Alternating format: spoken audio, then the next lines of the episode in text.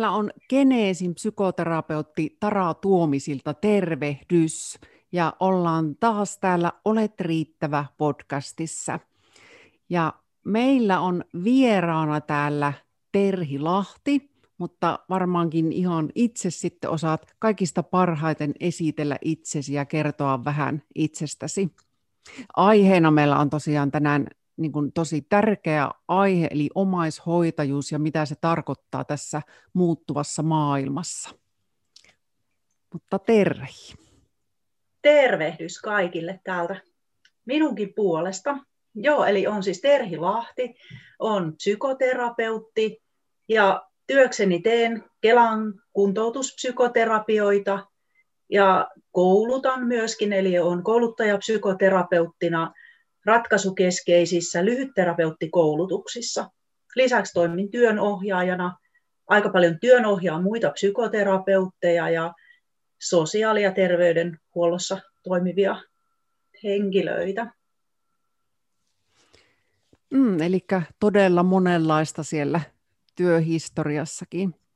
Ja koska meillä on tämä omaishoitajuus nyt aiheena, niin tietysti se olisi nyt se kaikista kiinnostavin varmasti kuulla kaikille kuulijoillekin, että miksi juuri tämä aihe on niin lähellä sun sydäntä? Joo, paitsi että on tosi ajankohtainen aihe ja tämmöisessä muuttuvassa maailmassa ja panepidemian keskellä kun eletään, niin varmaan meillä kaikilla auttajilla ja terapeuteilla huoli niistä kotiin yksin jäävistä, sekä sairastuneista ihmisistä että heitä hoivaavista, auttavista henkilöistä siellä perheissä. Mutta omakohtaisena kokemuksena ja ihan sitä omaa elettyä elämää, niin mä oon itse toiminut omaishoitajana nyt jo edesmenneelle aviomiehelleni, että hän sairastui vakavasti aika yllättäen. Meillä oli pitkä avioliitto siinä vaiheessa takana ja yhtäkkiä elämän hauraus ja yllätyksellisyys koski myös meitä molempia. Molemmat toimittiin terveydenhuollon ammatissa. Hän oli erikoislääkäri ja lääkärikin voi sairastua ja sairastuu vakavasti ja sairaus eteni, neurologinen sairaus hänellä sillä tavalla nopeasti, että aika nopeasti tarvisi sitten apua siihen arkeen. Ja semmoinen vajaa 3 vuotta toimin sitten oman työn ohessa epävirallisena omaishoitajana. Omaishoitajuushan koskee joko virallisesti tai epävirallisesti tosi montaa suomalaista. Et on arvioitu, että Suomessa on noin 350 000 henkilöä, jotka jollakin tavalla tukee ja auttaa joko perheenjäsentä tai läheistä arjessa selviytymiseen. Ja epävirallisten arvioiden mukaan jopa 1 miljoona suomalaista jollakin tavalla tukee jotakuta läheistä ihmistä. Sen sijaan sitten tällaisia omaishoitajan statuksella, jotka saa siitä rahallisen korvauksen, niin heitä on ainoastaan noin 47 000 ihmistä, että kaikki ei tosiaan tee sitä työnä tai rahasta, vaan siinä arjen keskellä. Kyllä, ja tuo määrä, että voi olla jopa 1 miljoona, niin on valtavan niin kuin suuri, ja ei monikaan tule ajateltua varmasti, että miten isosta ryhmästä ihmisiä puhutaan. Miten sun oma kokemus oli siitä, että kun olit niin kuin siinä epävirallisesti omaishoitajana, niin saitko niin kuin tarvittavaa sellaista tukea ja apua sitten niin kuin muualta siinä tilanteessa, että miten jos 3 vuotta kesti se elämän niin kuin todellakin semmoinen raskas jakso, missä tämä elämän hauraus todellakin varmasti tuli näkyväksi ja esille, niin saitko itse niin kuin apua ja tukea tarpeeksi? Varmaan alkutilanne oli semmoinen ajatus, että minähän tästä selviydyn enkä apua tarvitse, kunnes sitten jossain vaiheessa, kun sairaus eteni, niin se realiteetti oli se, että sitten kun sitä apua olisi tarvinnut, niin sitä ei yhdenäkin saanutkaan. Et alussa varmaan sitä, että ei osannut pyytää eikä halunnut pyytää sitä apua, päätettiin selvitä perheenä ja selviytyä omin neuvoin. Mutta sitten, et kun tosiaan niin kun lähdettiin sitä apua hakemaan ja viimeisessä vaiheessa ihan tällaista asumisyksikköä, että kun ei kotona asuminen enää ollut mahdollista liikkumisen ja syömisen ja kaikkien kognitiivisten toimintojen heikentyessä, niin sittenpä sitä apua ei ihan siihen akuuttiin hätään saanutkaan. Että aika yksin omaishoitajat kyllä siellä arjessa selviytyy. Joo. Ja siinä mielessä, kun on saanut nyt puhua tästä aiheesta ja jonkun verran kouluttaa tästä aiheesta ja on pienen kirjasenkin kirjoittanut omaishoitajan jaksamisesta, joka julkaistiin vuosi sitten keväällä, niin on jotenkin korostanut sitä oikeutta omaan elämään ja siihen oman jaksamisen tukemiseen. Et valitettavasti omaishoitaja yleensä itse viimeisenä huomaa sen oman uupumisen, että läheiset saattaa siinä jo vähän vihjailla, että tarviiko ihan noin paljon jaksaa tai olisiko jotain, mistä voisitte saada apua. Mutta sitä sokeutuu silleen, että ei kerkeä pysähtyä miettimään, että mitä itselle kuuluu. Kyllä, ja varmasti niin hitaasti tapahtuu ne asiat siinä, myös se niin kuin oma uupuminen sitten siellä. Tuleeko mieleen sitten, että mitkä asiat ne ehkä sen 3 vuoden aikana ja sen jälkeenkin oli, jotka auttoi sitten jaksamaan sen raskaan ajan yli? Joo, varmaan semmoinen, että on joutunut ihan oikeasti testaamaan se, että toimiiko nämä psykoterapeuttiset menetelmät, että mitä omille asiakkaille niissä terapiasuhteissa neuvoo, niin tavallaan haastaa itteni, että saanko mä apua niistä samoista neuvoista. Että mä en vaan puhu kirjaviisautta, vaan mä joudun ihan oikeasti elämään itse todeksi. Ja mä tykkään ihan hirveästi tästä teidän podcastin aiheesta Olet riittävä. Ja itse olen paljon myös siteerannut tätä, että riittävän hyvä on uusi täydellisyys. Että laskemalla omaa sellaista suorittamisen tasoa tai tavoitetasoa, niin luultavasti ylittää itsensä. Että jos vaatii itseltä täydellisyyttä siinä kuormittavassa arjessa, niin siinähän tulee epäonnistumista, uupumista, kuormittumista ja pettymystä. Entäs jos uskaltaisikin vähän laskea sitä tavoitetasoa, että entinen suorittaja, joka tekee 9 ja 10 edestä, uskaltaisikin laskea sitä omaa tekemistä jonnekin 6:een tai 7:aan. Saisi iloa siitä, mitä tekee. Kyllä, ja sitten varmaan tuommoinen kriisi tai suru perheessä, omassa henkilökohtaisessa elämässä, niin sehän pakottaa myöskin tarkistamaan maailmankuvaa ja omaa ihmiskäsitystä. Että saanko olla heikko, saanko olla keskeneräinen. Ja tietyllä tavalla maailmankuva on ainakin itsellä muuttunut siinä, että kärsimys kuuluu meille kaikille, se kuuluu ihmisyyteen. Hirveän tärkeä oppia. Voi miten pidin tuosta lauseesta, että riittävä hyvä on uusi täydellinen, että aivan miten lohdullista. Ja toki pätee varmaan ihan kaikkea elämässä oikeastaan, että hyvä ohjenuora. Niin, sanotkin, että tosiaan muuttaa maailmankuvaa ja ihan kaikkea, niin missä olet eniten sen ehkä niin kuin huomannut sitten käytännössä, että mikä kun ne ajatukset on ja kärsimyksestä muuttunut ja se kuuluu niin kuin ihmisyyteen ja kaikille, niin onko se vaikuttanut sun henkilökohtaiseen elämään ja sitten myös, että miten se näkyy sun psykoterapeutin työssä ehkä? Tai nimenomaan ehkä sinun ajattelussa, jos ei niin kuin näy niin sanotusti päällepäin. Jossain vaiheessa, kun mä huomasin, että mä oon vihanen siitä, että miksi mulle käy näin. Ja sitten se viha toki muuttui suruksi, niin kuin usein ihmisille käy. Ja sitten suruun tulee rinnalle toiveikkuus ja se semmoinen moodi, että mä haluan tästä selviytyä. Ehkä se on muuttunut sillä tavalla, että mä tunnistan itsessäni, että jos mulla on ihan mihin tahansa asiaan liittyen jonkunlaista sellaista katkeruutta tai kyynistymistä, niin mä nopeasti yritän etsiä siihen toisen tarinan rinnalle. Ja ehkä tämä kuulostaa kliseiseltä, mutta semmoinen kiitollisuus pienistä asioista, se on lisääntynyt, koska mikään ei ole itsestään selvää. On se näkynyt ihmissuhteissa, että ymmärtää pitää huolta ystävyyssuhteista, läheisistä ihmissuhteista, ymmärtää jotenkin tämän ainutlaatuisuuden, ainutkertaisuuden tähän elämään. Et kun elämä on hauras meille kaikille, että se ei lisäiskään pelkoa ja toivottomuutta, vaan se antaisi sen näkökulman, että heitä on oikeasti tosi tärkeä tämä päivä. Että on ihana olla elossa. Mm. Kiitollisuus terveydestä. Kyllä. Oliko tuo itse asiassa, muuttuko sun jotenkin näkökulma ja ajatus yleensäkin omasta terveydestä tai siitä huolehtimisesta?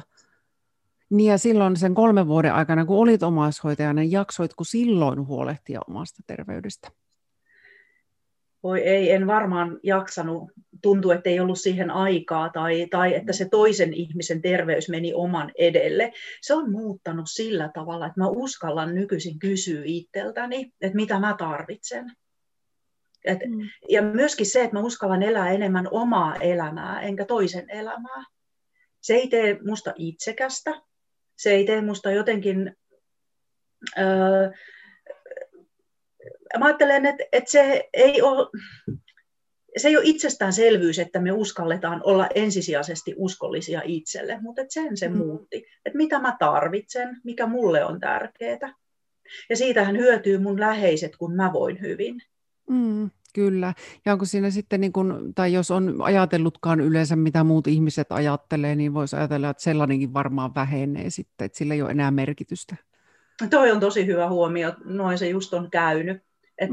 Monesti semmoinen, että mitä musta ajatellaan, jos en mä niin kun tee ja suorita ja tee riittävästi.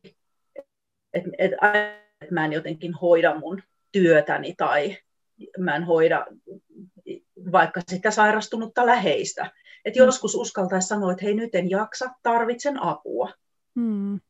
Se on aika tärkeää myös huomata se oma tarvitsevuutensa ja uskaltaa pyytää, mutta myös uskaltaa ottaa apua vastaan. Mm. Joo, ja sekinhän voi olla joskus, jos siihen ei ole tottunut, niin todella vaikea se avun pyytäminen. Mm. Ja varsinkin ehkä tietysti... se on ollut hyvä. Mä luulen, että semmoinen psykoterapeutille hyvä oppiläksy olla myös sillä toisella puolella, että miltä se tuntuu olla tarvitseva ottaa apua vastaan ja miten hyvältä se tuntuu, kun joku kuulee ja kohtaa. Kyllä. Vuorotellen, sehän on aina veteen piirretty viiva, että kuka on auttaja ja kuka on autettava. Jostain on lukenut sellaisen ajatuksen, että maailmassa on vain 4 ihmisiä. Niitä, jotka on ollut joskus omaishoitajina, niitä, jotka on tällä hetkellä omaishoitajana, niitä, joista tulee joskus omaishoitajia, sekä heitä, jotka tarvitsevat omaishoitajaa tai auttajaa. Kyllä. Eli koskettaa siis välillisesti ihan meitä kaikkia. Kyllä. Todella tärkeä asia. Miten nyt tietysti kun tässä kohti, kun tätä kuvataan, niin eletään tällaista poikkeuksellista maailmantilannetta, eli tämän covidin kanssa ollaan tässä maailmassa, niin näetkö, että onko se vaikuttanut nyt tähän omaishoitaja-asiaan, miten se sulle näyttäytyy, jos kuulet ja näet näitä ihmisiä aina? Mun asiakkaat kertoo paljon sellaisesta yksinäisyyden kokemuksesta, että monella on saattanut olla vertaistukea, erilaisia ryhmiä, joissa he käy, tai että sinne kotiin on saatu erilaisia palveluita tukemaan sitä omaishoitajan arkea. Ja nyt tämä koronatilanne on vaikuttanut siihen, että ryhmätoiminnat on jäänyt tauolle.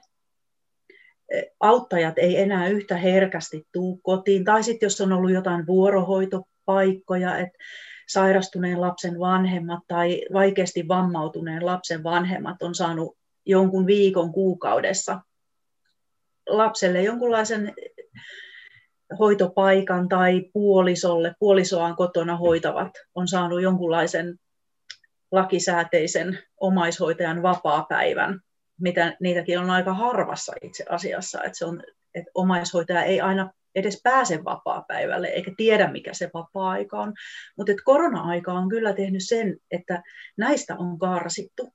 Perheet on jäänyt tosi yksin. Joo, ja se kuulostaa tietysti, kun muutenkin on jo raskasta aikaa monelle, niin se tulee siinä lisänä sitten vielä se yksinäisyys ja yksin jääminen. Totta. Mitä sulle tuli sit siitä mieleen, että jos tätä kuuntelee joku, joka on vaikka tietää, että on jäämässä omaishoitajaksi tai sitä miettii, että ottaako sen roolin elämässä, niin mitä haluaisit sanoa näille ihmisille? No, mä haluan rohkaista siihen, että jos se on oman arvopohjan, että se jollakin tavalla kirkastaa omaa arvomaailmaa, niin se auttaa jaksamaan siinä raskaassa omaishoitajan vaativassa ja vastuullisessa omaishoitajan tehtävässä.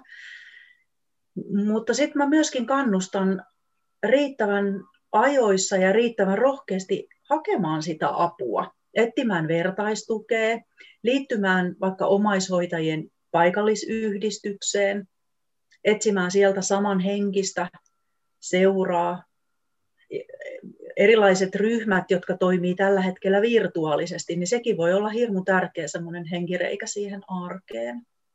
Verkkokursseille osallistumaan. Omaishoitajaliitto tekee tosi tärkeää työtä ja monipuolista työtä. Mutta sitten yksi semmoinen kohderyhmä, jota on vaikeampi tavoittaa, josta on jonkun verran julkisuudessa alettu puhumaan ja tehty tällaista ilmiötä näkyväksi. Mutta miten tavoittaa niitä alaikäisiä hoivaajia, lapsihoivaajia, joilla on ikätasoisesti haasteellinen tilanne, että he joutuvat vaikka olemaan niitä vastuunkantajia. Esimerkiksi vanhemmat voi sairastua mielenterveysongelmiin, voi olla päihdeperheitä, jossa lapsi on se lapsihoivaaja, joka pitääkin perheen aikuisista huolta. Et millä tavalla jotenkin kohdata ja tavoittaa nämä lapset ja nuoret, jotka ehkä käy etäkoulua, että sieltä puuttuu se tietty arjen tuki ja semmoinen sille lapselle se hengähdystauko sieltä perheestä. Et se on yksi semmoinen, mitä varmaan tämän jossakin vaiheessa, kun tämä maailman tilanne toivottavasti mahdollisimman pian palaa jollakin tavalla entiselleen, että sitten tavoitettaisiin näitä perheitä, joissa lapset on ollut tosi tiukilla ja kovilla. Ja tässäkin just se yksin jääminen ja ilman tukea jääminen ja just se, että miten löytää tämä ryhmä, koska taas sitten lapsethan ei samalla tavalla välttämättä, jos se ei tule koulun tai muun kautta se huoli, niin kukaan ei ole niin kuin kertomassa, että aikuinen osaa tietysti vähän eri tavalla vielä ehkä hakea sitä apua, mutta lapsi sitten ei. Totta. Kyllä. Mutta tärkeästä asiasta puhutaan.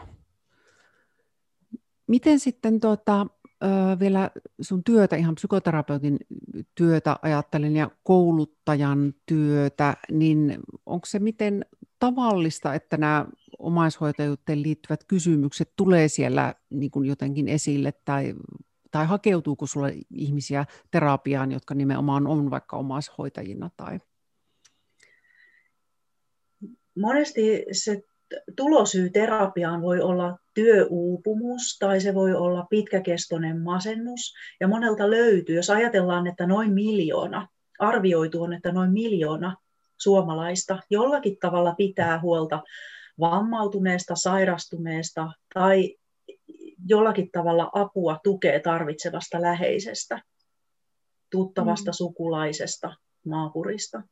Ja sitten, jos ihminen jollakin tavalla kadottaa sen punaisen langan siitä omasta tarvitsevuudestaan, tai että jokaisella olisi se oikeus olla oman elämänsä vahva vaikuttaja ja esittää sitä omaa elämän pääroolia, että olla siinä oman elämän keskiössä tärkeänä itseltä itselle.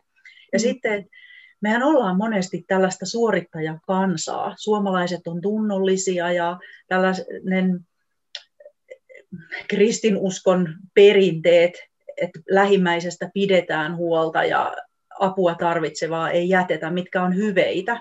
Ne on hirmu tärkeitä. Mutta monesti lähdetään sitten, että jotenkin lähdetäänkin elämään sen toisen ihmisen tarpeista käsin. Kadotetaan oma itsemme. Niin siitä seuraa uupumus ja hoitamaton uupumus johtaa usein masennukseen, niin kuin sinäkin psykoterapiatyötä tekevänä tiedät ja varmaan kohtaat samalla tavalla näitä ihmisiä. Että sieltä voi löytyä se semmoinen vaativuus itseä kohtaan ja semmoinen, että on vaadittu paljon itseltä ja kadotettu se oma itse. Kyllä, ja se on tietysti ihan valitettavankin yleistä, että näin voi käydä ja siinä saa ihan varmaan jokainen olla vähän hereillä, että ei tässä kaikessa elämän melskeessä kadota niin kuin itseään sitten. Mutta tosiaan noin, että tulosyynä ei välttämättä aina ole se, että suinkaan, että on niin kuin omaishoitajana vaikka uupunut, vaan se voi tulla työuupumuksen tai ehkä masennuksen ynnä muun kautta sitten enemmänkin. Ja sitten siinä keskustelujen kulkiessa tulee niitä asioita esille, että mitkä siellä on ollut ne kuormittavat tekijät. Ja meidänhän on terapeutteina helppo antaa asiakkaalle lupa, että hei, sulla on oikeus sanoa ei, sulla on oikeus rajata, tavuttaa sanaa rajaton, rajat on. Eli me annetaan lupa monesti muille ihmisille, mutta me annettaisiin myös itselle lupa siihen, että sanavarastoon saisi kyllä kuulua ei ja ehkä. Ehkä autan, jos voimat riittää. Etsitään yhdessä sitä ratkaisua. Kyllä. Juuri näin, että ei jää yksin sen asian kanssa, vaan on toinen siinä sitten miettimässä. Niin, totta. Ja semmoinen oma mielenrauha, tasapaino, oikeus omaan onnellisuuteen. Ne on hirveän tärkeää, että jokainen ihminen on itselleen myöskin vastuussa siitä. Ja pikkasen näkökulmaa vaihtamalla, asioita uudelleen määrittelemällä saa sitä toiveikkuutta lisättyä siihen omaan arkeen. Että ei uhriudu, vaan ottaa sen selviytyjän roolin. Olenko uhri? Katkeroidunko, kyynistynkö vai olenko selviytyjä? Mietinkö, että miten tästä eteenpäin? Mä käytän mielellään tällaista termiä asiakkaille ja itselle, että olet paljon kokenut. Ja mitkä asiat on auttanut selviytymään, mitä ne voimavarat, vahvuudet jokaisella on. Kyllä. Ja näinhän se on usein myös tämä psykoterapiamatkan voi olla se siellä, mikä tapahtuu. Ihan joskus sivutuotteenakin, että uhrista selviytyjäksi, että se matka sitten, että hyvin erilainen ajatus sitä omasta tarinasta sitten. Niin, voi kyllä. Näin olla. Kyllä. Joo, hirveän tärkeitä asioita. Tulisiko nyt vielä, Terhi, mieleen jotain sellaista, mikä on niin kuin tosi tärkeää tähän aiheeseen liittyen, mutta ei tullut vielä ollenkaan?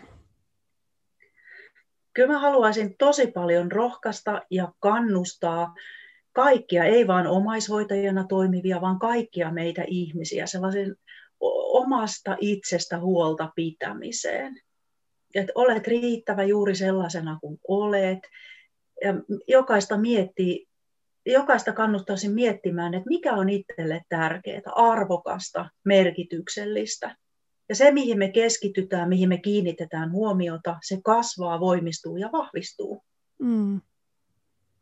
Siitä tulee hyvän kehä, että jotakin kuormittavaa, omaa uskottelevaa, haitallista ydinajatusta, jos saisi pienesti muutettua kevyemmäksi, niin tunnetila vaihtuu. Hei, mä jaksan, mä selviydyn tästä. Mä päätän selviytyä, se vaikuttaa siihen omaan toimintaan. Uskaltaa antaa aikaa myös itselle, tärkeille asioille. Joo, josta tuleekin mieleen, että itse puhuit tästä poikkeusajasta, että miten tämä on vaikuttanut jaksamiseen ja työskentelyyn ja arkeen. Niin itse olen täällä Lapissa Äkäslompolossa mökillä, teen etätöitä täältä ja sopivasti annan aikaa itselleni, että tänäkin aamuna on kysynyt, että mitä minä todella tarvitsen, mistä voimautuisin, mitkä auttaisi jaksamaan.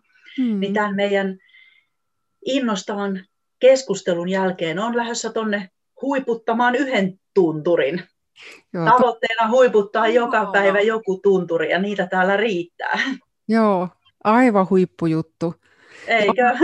Kyllä, ja se on noin, ainakin itse ajattelen, että jos menisin jonkun auttajan luo, niin olisi ihana jotenkin tietää tai aavistaa ainakin, että tämä tyyppi pitää itsestään huolta, että se on tosi tärkeää. Elää niin kuin muita opettaa. Että niin kuin muille antaa vinkkejä, niin kyllähän me ollaan velvoitettuja myös itse niitä noudattamaan ja elämään sen mukaan. Ja ollaan käyntikortteja siinä, että vaikka terapeutti saa uupua ja terapeutilla saa olla surua ja saa olla elämässä kriisiä. Mutta kuitenkin se semmoinen vastuu ja velvoitte kysyy itseltä, että miten mä tästä selviytyisin ja miten mä loisin sitä toivoa omaa elämään. Kyllä, ja aina sitä tarvittaessa sitten, kun on elämässä niitä vähän huonompia hetkiä, niin sitä myötätuntoa myös itseä kohtaan. Kyllä. Muille sitä yleensä riittää runsaasti, niin että jää myös itselle. Niin. Riittävän kyllä. Hyvä on uusi täydellisyys. Kyllä, toi on loistava. Mm. Siitä voi tulla uusi motto. Joo. Hyvä. Mutta tämän tärkeän aiheen ääreltä tältä kerralta lopetellaan, ja minä olin siis Geneesiltä traumapsykoterapeuttikouluttaja Tara, ja minut löytää aina Instasta Geneesin Tara nimeltä, ja sitten myös Geneesin löytää Instasta ja Facebookista. Ja siellä myös aina meidän koulutuksia ynnä muita. Mutta tältä kerralta sitten varmaan sanotaan heipat. Moikka! Moi moi! Ja ollaan ihan riittäviä.